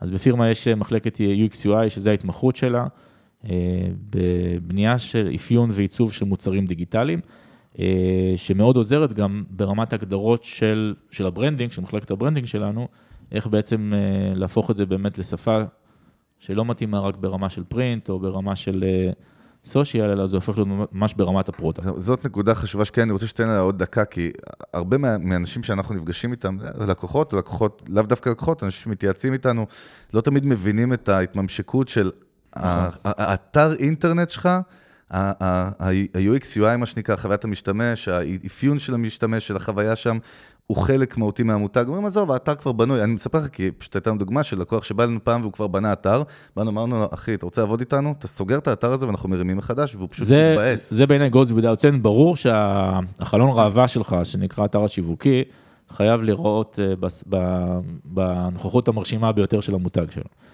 אה, אני עוד מדבר אפילו level מעבר לזה, אנשים לא מבינים שה product, מהמם. בסוף הוא, אנחנו מדברים על מותגים ברמה המוחשית שלהם, אה, על יכולת שלהם לייצר, אה, אנחנו קוראים לזה מרקרים סומטיים. אה, מרקרים סומטיים זה סימנים מוחשיים, בסדר? שנצרבים לך ב... כן. בזיכרון. אה, הם יכולים להיות מוחשי, שאני אומר מוחשי? זה יכול להיות ברמת visual, זה יכול להיות ברמת? סאונד, ברמת תחושה, אוקיי. אה, גם אריזה. זאת אומרת, אה, אני תמיד מרגיש באפל, יש את החוויה עד היום, נכון. את הקטע שלהם הכל כך מהודק כזה. כן, אבל אתה, אתה מדבר כאילו על משהו ממש ממש שאני, שהוא זכיר, על איזשהו, על נקודות במהלך הדרך. מרקר סומטי, אני אומר, יש הרבה אגב אה, מותגים שה product שלהם הוא ה brand. זאת אומרת, ווייז, חוץ מהאפליקציה, אין לו ממשק. זאת נכון. אומרת, מה שאני רואה הכל נמצא באפליקציה, שם. זה המותג, ואני חושב כן. שבמקרה הזה, להפך, השפה של ווייז, גם בפנים ארגונית וגם כשהם עושים איזשהו נקודה יפה. communication, זה נגזר מתוך השפה של, ה, של ה product. כשאנחנו מדברים על, ה, על ה product עצמו, הוא חייב, זאת אומרת, צריך, צריך, צריכה להיות אה, אחידות וקוהרנטיות של המותג, גם ברמת ה marketing שלו וגם ברמת ה product. אם אני עכשיו בסושיאל רואה פרסומת לאיזושהי אפליקציה חדשה, ואין קשר בין איך שאני אראה את הפרסומת הזאת לבין הממשק עצמו, אני מאבד פה נקודות מאוד חזקות. שאני עכשיו, נגיד בוא ניקח את שופרסל. שופרסל או רשתות אה, שיווק אה, מזון, יש להם, אה, אה, פעם, פעם הסניפים שלהם זה היה הנקודת מגע החשובה ביותר. היום יש הרבה מאוד לקוחות. של שופרסל שבכלל לא נכנסים לסניפים שלהם. החוויה קורית עכשיו, אונליין, החוויה כן. שלהם היא בכלל מאיך איך הצבנו את הממשק של האפליקציה, או איזה סוג של אה, שירות חוויית שירות הם מקבלים. מהמם. כי בסופו של דבר ההשפעה אה, ה- על העדפה שלי לעבוד דווקא איתם, נבנית אה, מתוך חוויית השירות, זאת אומרת, השליח שמביא לי את המוצרים הביתה, זאת אומרת, נקודות, החיכוך, שלהם. נקודות המפגש או החיכוך של הלקוח. כן, איתם. וגם, שהיא, וגם, שהיא בכלל ה product, והיא לא, ה... נכון. היא וגם- לא השלט ברחוב. וגם זהו, זו אחת- נקודה שאנשים, אני חושב, עוד לא, לא, הרבה לא הפנימו, באמת אה, שהנקודה שבה הקהל פוגש אותך הראשונה היא כבר פחות ופחות ופחות המקום הפיזי, נכון. ויותר המקום הווירטואלי. נכון, זה חוזר, חוזר למה שדיברנו בהתחלה. יש קשר ישיר בין התרבות הארגונית שקורית ואיך היא משפיעה על העובדים אה, של הארגון הזה, לבין ה product שלו, לבין ה service ש- שהוא נותן, לבין התקשורת שהוא מייצר, לבין ה... זאת אומרת, יש פה קשר מאוד מאוד ישיר בין כולם, ואם יש אה, מוקד רעיוני אחד שמחבר בין הכל, הדבר עובד נפלא. עכשיו, אה, נשמע שאין לך שאלה, בוא לא, ניקח את זה ממך, אני- בוא, בוא, בוא, בוא. שאלה מצוינת, יוסי. כן. הנה, עכשיו היה לי, לך. אבל... אה, אז, ככה, בוא נדבר. דקה על common mistakes. אני כן, כן. רוצה באמת, בגלל שאנחנו משתדלים להישאר בפרקטיקה כמה שיותר hands on, אז בוא, בוא תן קצת מה- מה- מהניסיון חיים שלך. כן. הטעויות נפוצות במיתוג, דרך אגב, גם מחברות גדולות, דרך אגב, לא חייב לציין שמות, אבל אני חושב שאחת הטעויות הנפוצות ביותר זה הבנה שאנחנו מבינים. אתה בא למנכ"ל ואתה מדבר איתו ואנחנו יודעים בדיוק מה הלקוחות שלנו חושבים, אנחנו יודעים בדיוק מה אנחנו זה, אנחנו יודעים לא בדיוק מה המקרים שאנחנו כזה, עושים, אנחנו... לא, לא ממקום אה. של אגו, אל תגיד כן, לי, אוקיי. ממקום שאנחנו חושבים שאנחנו יודעים הכל. כן. ונקודת המוצא צריכה להיות, אנחנו לא יודעים כלום. לא יודעים כלום. בואו, התחלנו עכשיו תהליך, בואו נפתח את זה, בואו ניתן לגוף אחר, שהוא לא, שלא מתוכנו, שלא כבר... אובייקטיבי, אה, חיצוני. בדיוק, שיש לו עדיין את היכולת להסתכל על דברים בצורה נקייה, לבוא ולאבחן לנו את הדבר הזה. זאת אומרת, זה דבר טבעי ונקודה חשובה נכון, וחזקה. נכון. בעל עסק או יזם או פאונדר, הוא, הוא רוב הזמן לא יהיה אובייקטיבי וזה בסדר. נכון. אוקיי. לרוב, אתה יודע, אז אומרים, אוקיי, אנחנו רוצים לעשות אה, רעיונות עם אנשי מפתח בארגון, מהמם. שזה אין שום בעיה לאף אחד. אה, אבל אומרים, אנחנו רוצים לדבר עם לקוחות שלכם. חמישה, שישה. לראיין אותם ממש, לדבר כן. איתם, לשמוע מהם, או לקוחות שהם לא לקוחות שלכם. ואז פתאום אתה נתקל בהתנגדויות, מה פתאום? מה, כמה פעמים זה מפתיע באמת, הם וזה לא יגידו מה שהם לנו, חשבו. הם יגידו לנו מה מה אנחנו. כן. עכשיו, הערך שיש לזה הוא, הוא באמת אה, מדהים, ותמיד תקשיבו. תקשיבו, לא תמיד זה נעים אגב, לפעמים התמונה לא נעימה, truth, כן. אבל היכולת להבין באמת מה עובר בראש של האנשים, היא דבר מאוד מאוד אה, אה, מהותי בתהליך הזה. אה, אז, אז אני אומר, אני מאוד אוהב לקוחות שבאים ואומרים, אין לי מושג. אין לי מושג, תגידו לי אתם מה אתם חושבים. אגב, לכולם יש מושג וכולם יודעים, ויכול להיות כן. שבאמת מה שאני יודע כמנכ"ל, יכול להיות שלא תחדשו לי הרבה, אבל לפחות תן את ה... לבוא במקום של פתיחות ומקום כן. של אה, הקשבה, של אולי אה, אתם יודעים משהו, אתם תגלו משהו שאני לא יודע. נכון. אז זה נקודה אחת אה, מאוד חשובה, והרבה טועים בזה, בהבנה שהם מבינים, אבל, אבל הם לא מבינים. מה עוד? דבר נוסף זה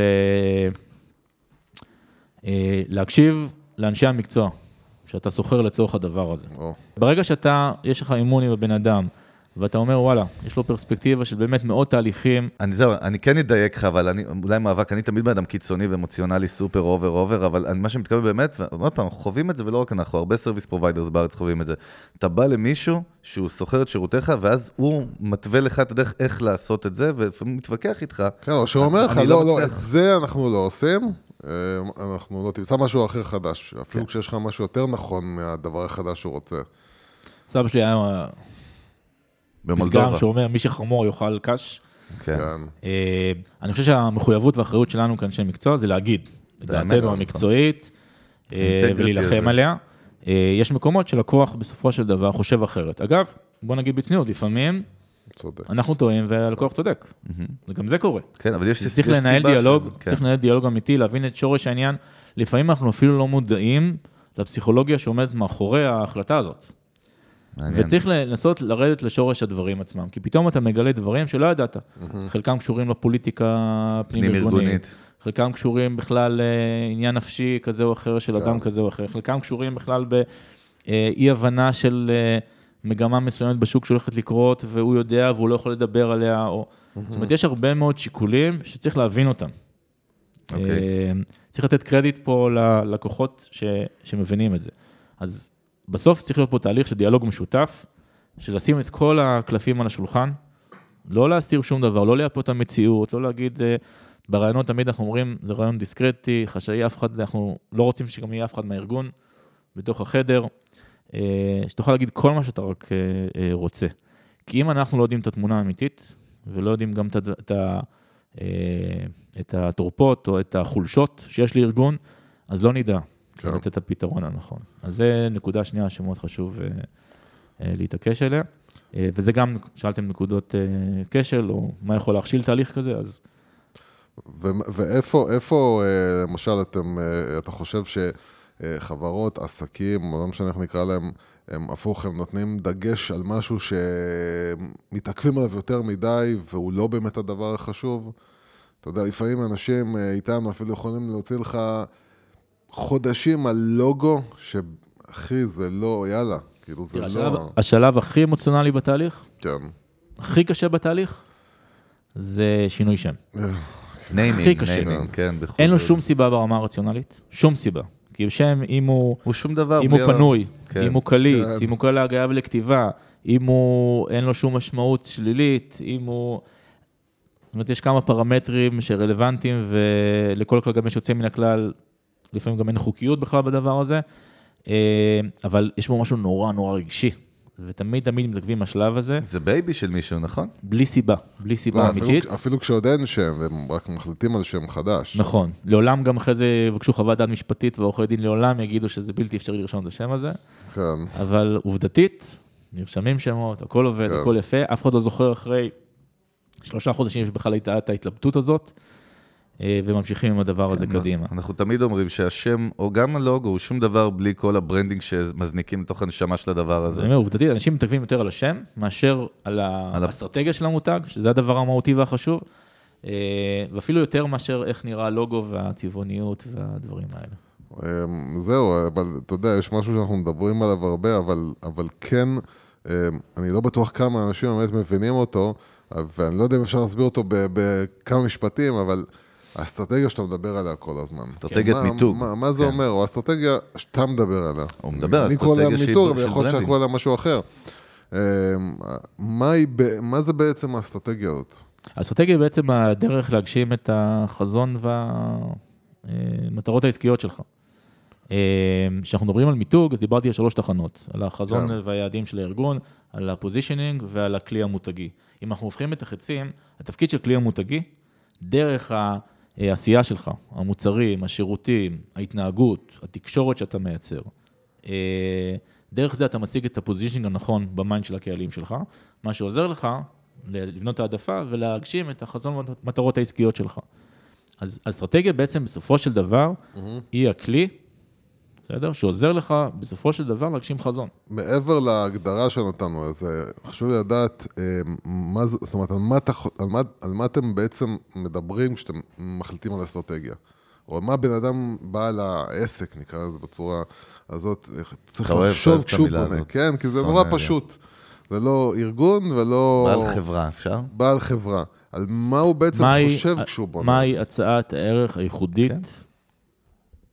שהצעת ערך לא, אתה יודע, הרבה אנשים חושבים שהצעת ערך זה עכשיו אני צריך לשבור את הראש של איזה משהו נורא גדול שאני עושה, זה לא חייב להיות משהו לא. הצעת ערך לפעמים יכולה להיות ברמה שאני פותח את המרפאות שלי בשעה 6 בבוקר, בימים שיש בית ספר, בשביל לאפשר להורים Mm-hmm. אה, להגיע לעבודה שלהם בזמן. זה הרבה קשור לסרוויס של המוצר, זאת אומרת, או לאיך שאתה... כן. בוא, נגיד בית מלון, סתם, מתקיל אותך, א- איך הוא חושב על value proposition שהוא בונה מיתוג של כן, מלון? כן. אז א', יש הרבה מאוד סוגים של בתי מלון, אין מלון אחד, יש מלונות בוטיק ויש מלונות ענק ויש מלונות למשפחות, נכון. ויש לעסקים ויש... אה, זאת אומרת, כל מלון הוא בפני עצמו. מלון, אגב, זה מותג, אם אנחנו מדברים על ארבעה מישורים מרכזיים שבהם מותגים חיים ופועלים, שזה ברמת העשייה, ברמת ההתנהגות, ברמת התקשורת וברמת האווירה, אז במלון האווירה, הממשק הפיזי, הוא הממשק הדומיננטי והחשוב ביותר. גם בקזינו בווגאס, דרך אגב. נכון. זאת אומרת, אה, פה, פה הדיגיט, הווירטואלי הוא פחות קריטי מאשר ה... שוב, הוא חלק מחוויית הלקוח, כי הקבלת החלטה כן מתבצעת בדיגיטל. כן, אני נכון. נכנס לאתר, אני רואה היום, את היום יותר בסושיאל, מתמיד. אני... אבל החוויה של המוצר היא ממש פיזית, בניגוד לאפליקציה. החוויה היא נכון? פיזית. אגב, יש מלונות שהם destinations, זאת אומרת שהם יעד בפני עצמו, Mm-hmm. ויש מלונות שבכלל מוכרים את הלוקיישן, או את החוויה התרבותית שיש סביב המלון. כן. אה, שזה גם עולמות אה, תוכן שונים. מלון, אגב, שיש לו מוקד רעיוני מאוד מאוד חזק, בסדר? אה, היכולת שלו לפרוט את אותו רעיון לאלפי חוויות שהלקוח חווה בזמן השהות שלו, מייצרת איזושהי חוויה הוליסטית אחת שנחרטת מאוד מאוד חזק. אה, ואם הוא לא יודע לעשות את הדבר הזה, והוא עושה איזשהו סטנדרט, הוא יודע להציע אה, מיטה, ארוחת בוקר, בוקר, נקייה, כן. אין שם שום איחוד, אז זה גם לא יעניין אף אחד. עכשיו, השאלה, לי באמת חשוב נורא נורא, ואני מנסה לחזור לשאלה אותי כמעט עם כל אורח אה, שמגיע לכאן, ואני מבין שאתם... אתה הגעת לכם- אליו. יש לך, אה, כן. אורח שאנחנו נפגשים איתו. אה, בדיוק. אה, אתם, מן הסתם, יש לכם קילומטרה של לא רק לקוחות, לא רק לקוחות שלכם, אלא לקוחות של הלקוחות שלכם. נכון. מעניין אותי לדעת, האם יש איזשהו משהו, איזשהו מגמה ברמה, איזשהו טרנד ברמה התרבותית, ברמה הצרכנית, ברמה ההתנהגותית, שאתה מגלה כן. שבשנים האחרונות? שלוש מגמות מרכזיות שאנחנו עסוקים בהן באמת בצורה מאוד עמוקה.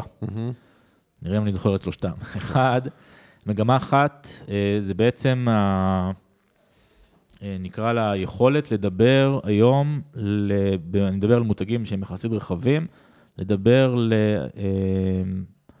לארבעה דורות. אוקיי. אה, כי היום באמת אנחנו, בגלל תוחלת החיים שמתארכת, והיום במשפחה יש אה, ילדים, ויש את כן, ההורים, ויש יש את הסבא וסבתא, ויש את. ההורים של הסבא וסבתא. נכון. תסתכלו את משפחת המלוכה הבריטית, זאת אומרת, יש את המלכה וניניה. 200, כן. אה, המשפחות האלה נפגשות הרבה ויושבות באותו ארוחת ערב, וחוגגות את החגים ביחד, ואותם. נושאים מדברים, ומשתמשים באותו אה, סמארטפון, וחולקים אפליקציות, והם בסושיאל וכולי. ואיך אתה מייצר מוצר שמתאים כל הדורות. לקהלים כל כך מגוונים עם צרכים כל כך אה, מגוונים. נכון. אז זה אה, מגמה אחת ש... אה, שעובדים איתה הרבה.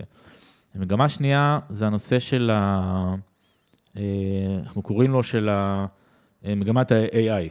אה, בעצם אנחנו מדברים. על הסופר אינטליגנציה, מדברים על זה שב-2060, רוב ה... נקרא לזה, יהיו, פעולות- הפעולות מחש- הבסיסיות. יהיו מגה מחשבים שידברו אחד עם השני ויפתרו בעצם את כל בעיות האנושות, בצורה שאנחנו לא מצליחים להתמודד איתה היום. ואז ישמידו אותנו. אה, ואז מה קורה עם בני אדם? זאת אומרת, יש פה עניינים תרבותיים וסוציאליים והרבה מאוד אה, מגמות שישפיעו מאוד על הדרך שבה אנחנו חיים, על איכות החיים שלנו, על הפנאי שלנו, התנהגות? אה, מה נעשה בזמן שיתפנה לנו כבני אדם, ממה נתקיים וכן הלאה וכן הלאה. אה, זו מגמה מאוד רצינית שכבר מתחילים לראות לה ניצנים וביטויים ב... יש סיבה שהבאז הכי חזק על סטארט-אפים, גם בהשקעות וגיוסים, הוא ב-AI בכלל, באופן כללי. נכון. בארץ ובחו"ל. כן, יוסי, אהבת שדחפתי את זה? נכון? אה, טכנולוגיה. אוקיי. השפעה- באופן כללי. זה העיקר, נראה לי. ההשפעה החברתית שהדבר הזה מייצר, שזה חווים כבר היום. אבל זה משהו שתמיד, זאת אומרת, בכל המאה האחרונה, מאז אה, שכאילו... אני חושב שה... מה, האימפקט היום יותר מסיבי השינויים מתמיד? הגדולים, האינטרנט והסמארטפונים. אה, משבשים את הכל. אנחנו עדיין לא מודעים להרס החברתי אה, שהדבר הזה מייצר. אנחנו עדיין בהתחלה של הדבר הזה, אבל אני חושב שזה מנמיך את רמות האמפתיה של בני אדם, של בני אדם למקומות מאוד מאוד בעייתיים. דווקא לי, פה, פה יוסי ניצח, כי הוא, הוא בדיוק אומר את מה שאתה אומר תמיד, ואני דווקא סובר שלא כל כך, כי, כי נראה לי שגם שיצאה טלוויזיה ב-40's וב-50's, אז אנשי הרדיו זה ידוע שהם צעקו על זה שהדבר הזה יהרוס את כולם, והאג'נדה הפנימית הייתה שהם פשוט פחדו מהטלוויזיה שתשתלט בגלל זה כמדיום. האנשים המבוגרים הם תמיד צודקים. נכון, רואים- כמה צודקת צעדים. קדימה. כן. תראו, יש כבר מחקרים שמראים לנו באופן מאוד אה, שיטתי את השינויים ההתנהגותיים שיש לבני אדם בגלל ההשפעות של הטכנולוגיה.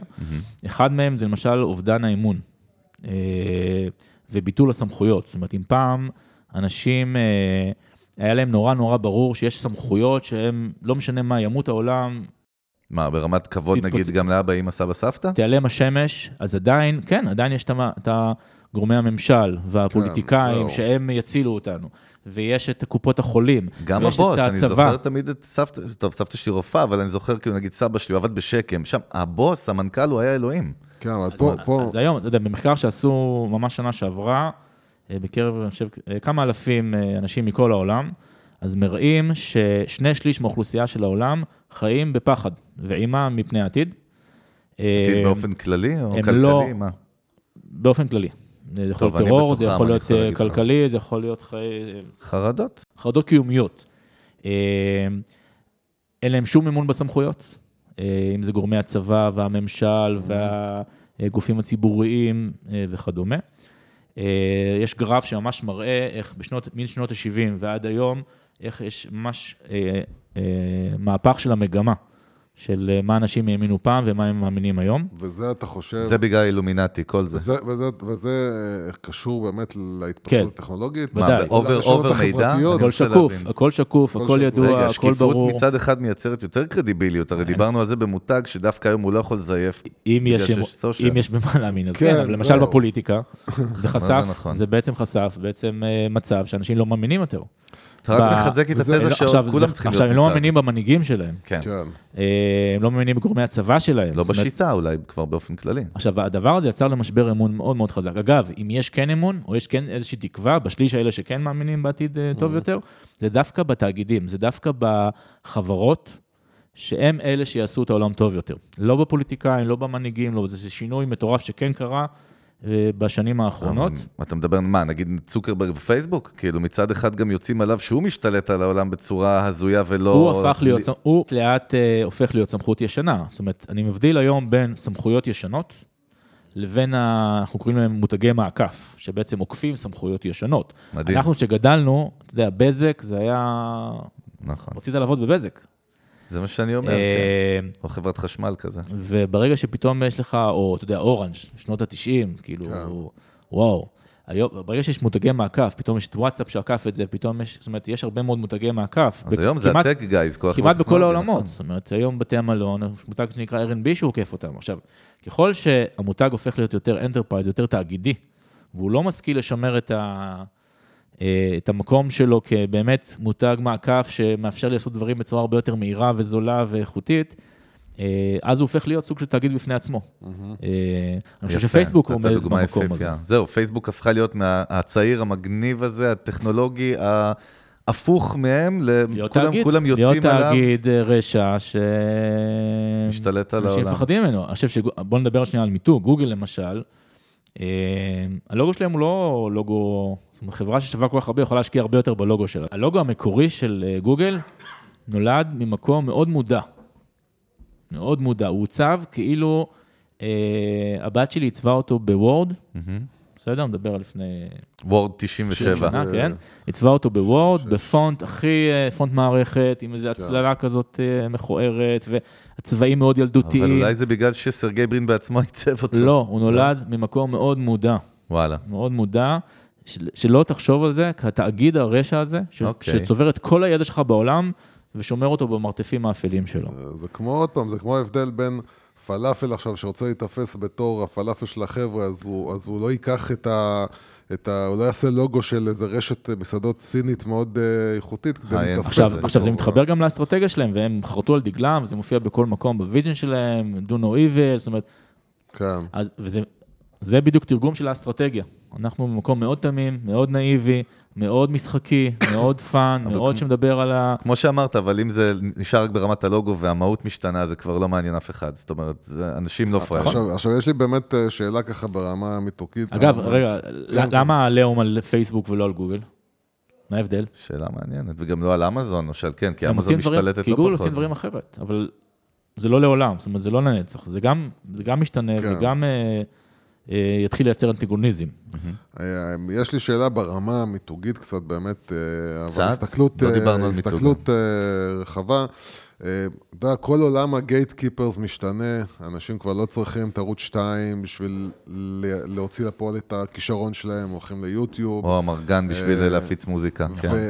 או לייבל. והאם האם השפה שבה, אה, שבה התוכן נוצר ואנשים מתרגלים לראות תוכן, או בכלל לראות גם מיתוג, זה יוצא מהמקום הזה שדיברנו עליו, של הסליק הזה, של המהוקצע, לתוך אה, דברים שאפשר לעשות אותם כביכול יותר אותנטיים ופחות מקצועיים, והקהל מקבל את זה יותר בקלות, בגלל שהוא מתרגל פתאום לצרוך דברים יותר אותנטיים ופחות אה, מקצועיים. שזה גם מיתוג.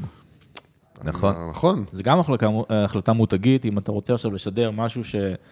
יש איזה מותג שנקרא אינסנט, מותג שהתחיל בלונדון, שני חבר'ה שפרשו מההייטק והחליטו לסחוט מיצים בבית ולמכור כן. אותו בקבוקים קטנים וחמודים, ובאו בדיוק מהמקום הזה, קראו לו מותג אינסנט, כאילו תמים. תמים, הוא, זה, הכל, יש כזה אה, לוגו מאויר, בכתב יד.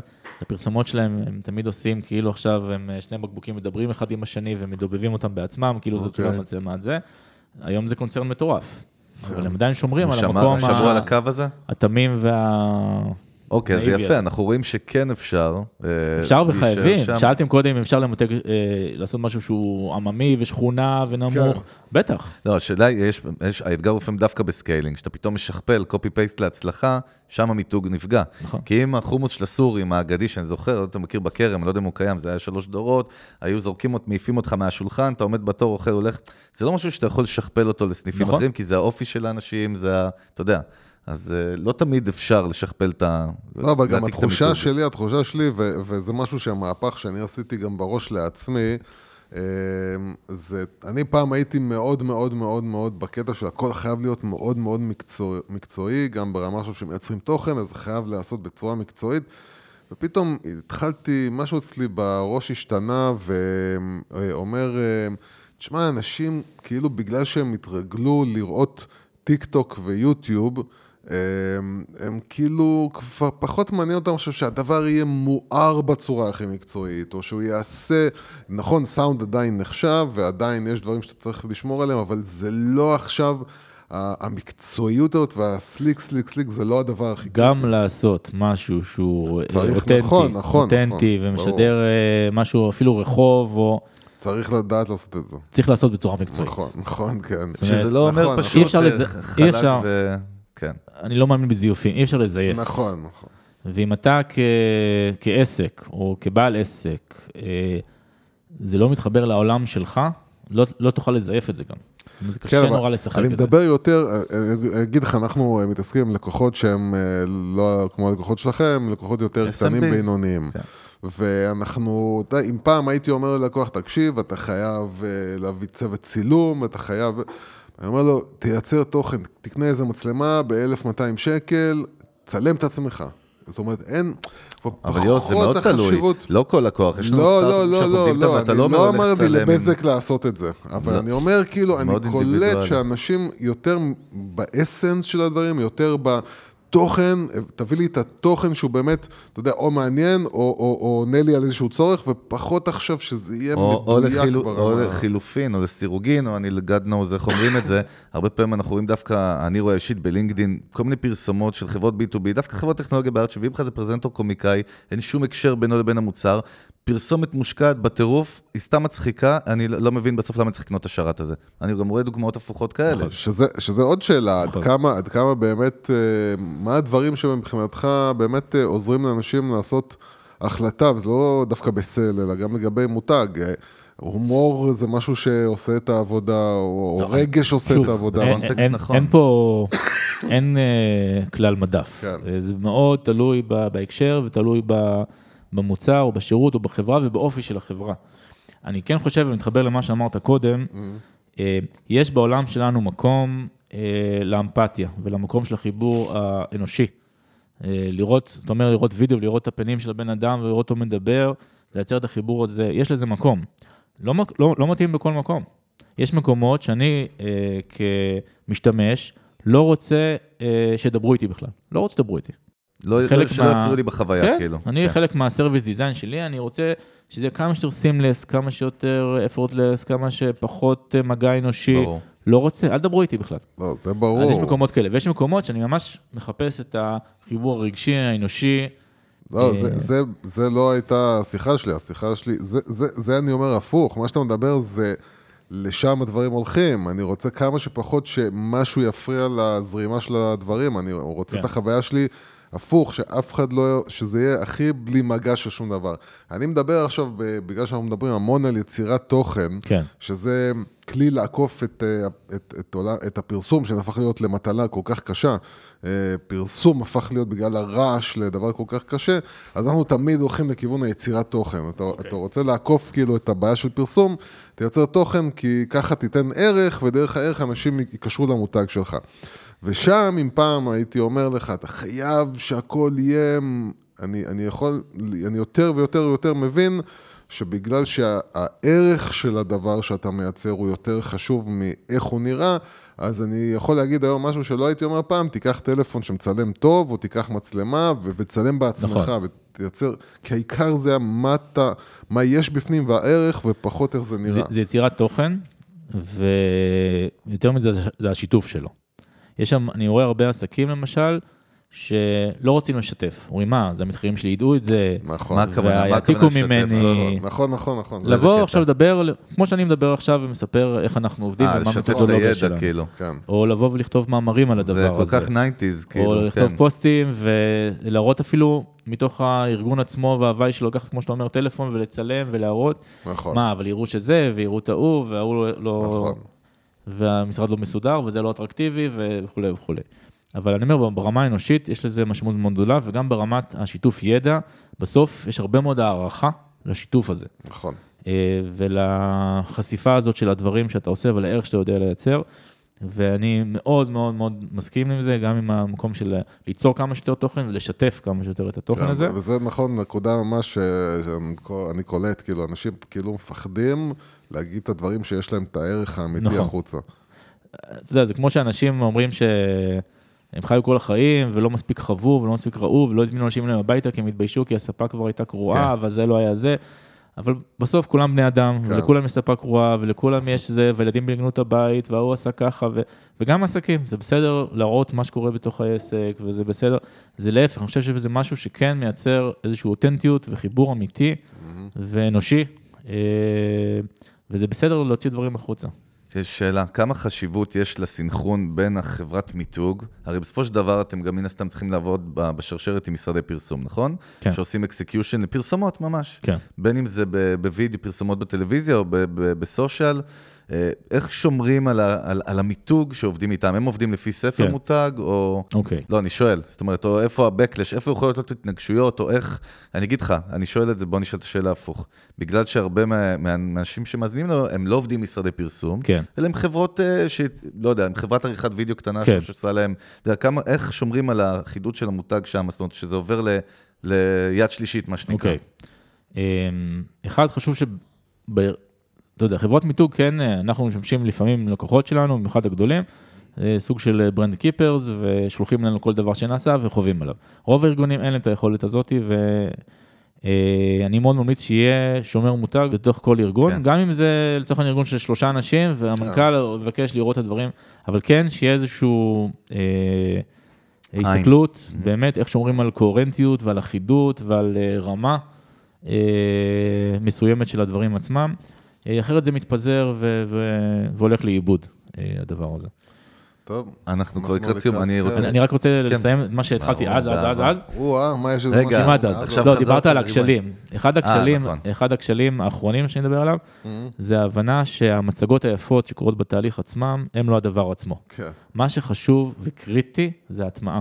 Execution is everything. הטמעה, הטמעה, הטמעה. כשאנחנו אומרים הטמעה בוא, על מה אנחנו, בוא תפרט לנו קצת. אז אנחנו מדברים, בסופו של דבר, ההסתכלות היא בתהליך הזה למפות את כל הממשקים שיש למותג הזה עם הקהלים שלו, פנימה והחוצה. ההמלצה שלי תמיד להתחיל מבפנים. אז כמו שאמרתי, אה, זה למשל, אחד הדברים שאנחנו עושים, זה סדנאות הטמעה, שלא רק למחלקת השיווק, זה לכל המחלקות בארגון.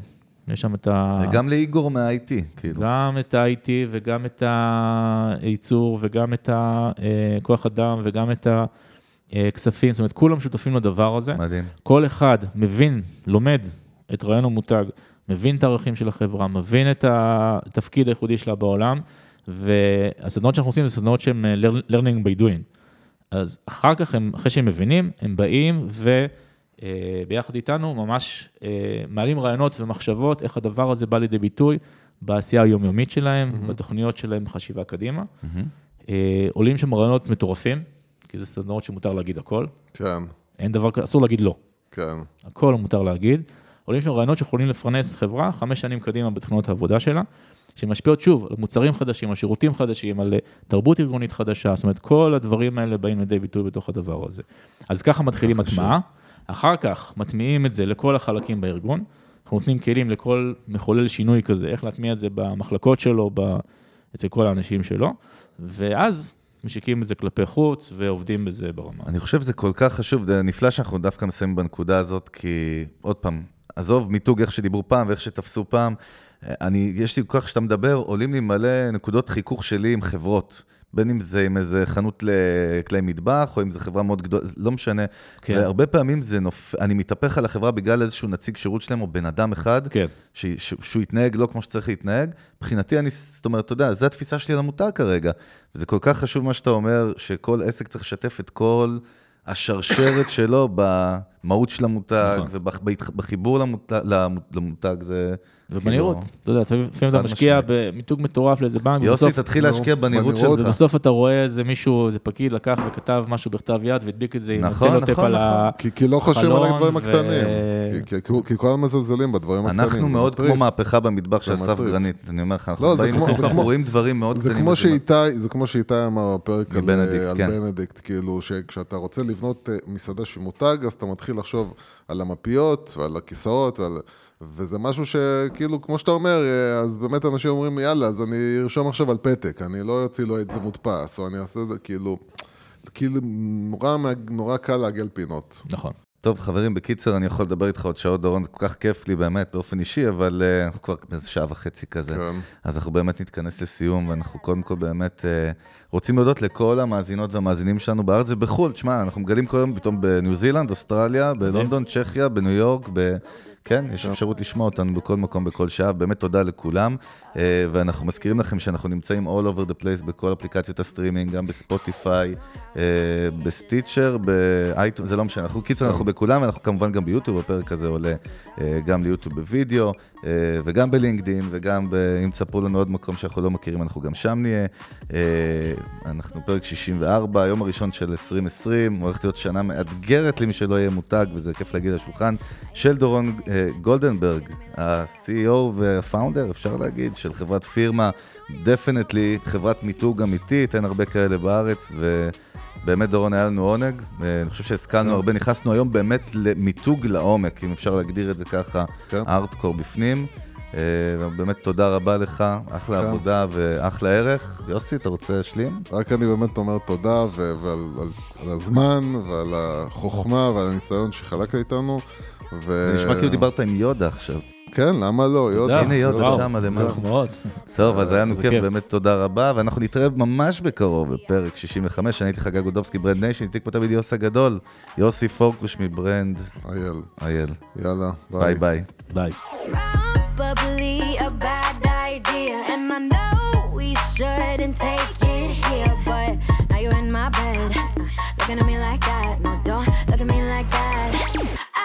shouldn't fuck your friends. I mean, it's kinda common.